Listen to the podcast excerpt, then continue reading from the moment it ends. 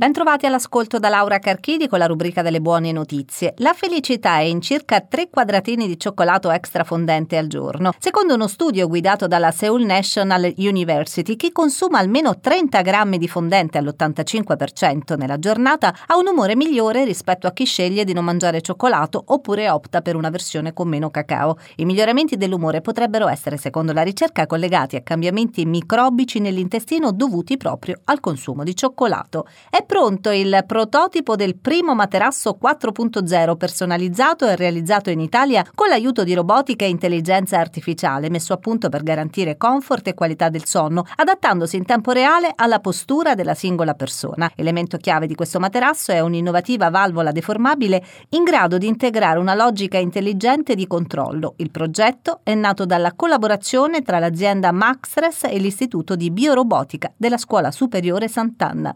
Arrivano sono i cobot, i robot capaci di cooperare con l'uomo. L'evoluzione della prossima generazione di macchine industriali punta verso robot in grado di interagire e lavorare fianco a fianco con le persone. Non è solo una questione di voler sviluppare robot più evoluti, ha spiegato Alessandra Asciutti dell'Istituto Italiano di Tecnologia, ma una vera esigenza da parte del mondo dell'industria che usa ormai da decenni la robotica nelle proprie catene di produzione che devono sempre più puntare verso prodotti personalizzati e produzioni flessibili. Ed è tutto, grazie per la ascolto.